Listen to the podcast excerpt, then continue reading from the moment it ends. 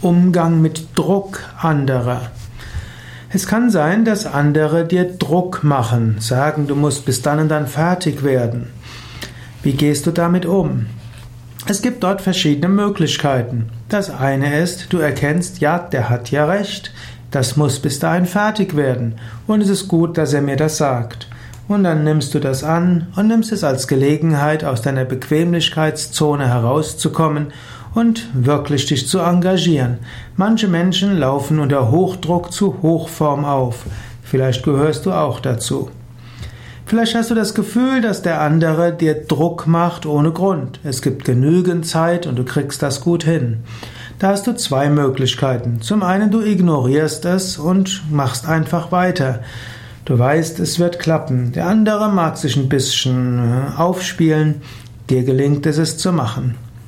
Dritte Möglichkeit ist, der andere macht dir Druck und du weißt, das ist nicht sehr hilfreich.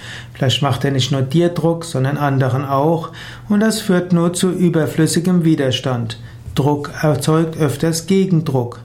Dann könntest du eventuell ein offenes Wort sprechen und dieser Person sagen, dass diese Art von Druck nicht unbedingt hilfreich ist, insbesondere nicht bei deinen Kollegen, insbesondere nicht bei denen, die man auch braucht. Man muss alle ins Boot holen und manche werden aus dem Boot herausgeschubst, wenn man ihnen zu viel Druck macht. Wenn du jemanden siehst, der selbst unter dem Druck anderer leidet, dort kannst du auch überlegen, was du tun kannst. Du kannst mit dem Menschen sprechen, du kannst ihm oder ihr zuhören, das hilft manchmal.